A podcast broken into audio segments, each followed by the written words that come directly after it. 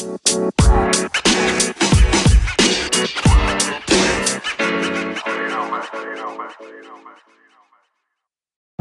sure you put as much effort and attention into your logo, uh, into your environment as you do to your logo or your website for your business. Because you know what? Environments are really powerful, and the impression you leave is really, really powerful. So, if somebody is expecting a premium service from you and they walk in and there are dirty coffee cups lying around, what does that say about you and your business, your attention to detail?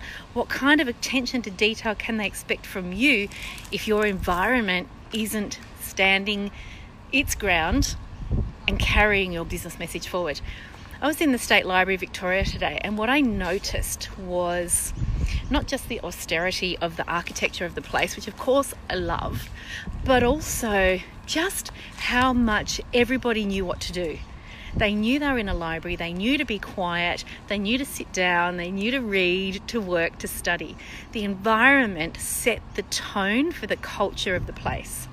Your working and business environment can do the same for you doesn't mean you have to spend a lot of money, doesn't mean you need an architect or a designer to set things up for you. If all you can afford is op shop furniture, that's fine. If you're not sure what furniture to choose, get someone who knows what they're doing to help you. It doesn't matter if it comes from an op shop. It doesn't matter if it comes from your, your grandpa's shed, as long as it's clean and sets the tone that you want it to set in your business. So make sure you are paying attention to what your working environment looks like, what it says about you and your business, and what experience your clients are going to take away from that.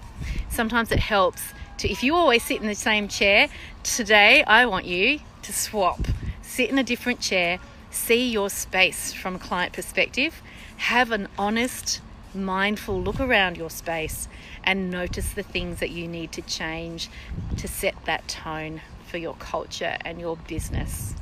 Have a great night.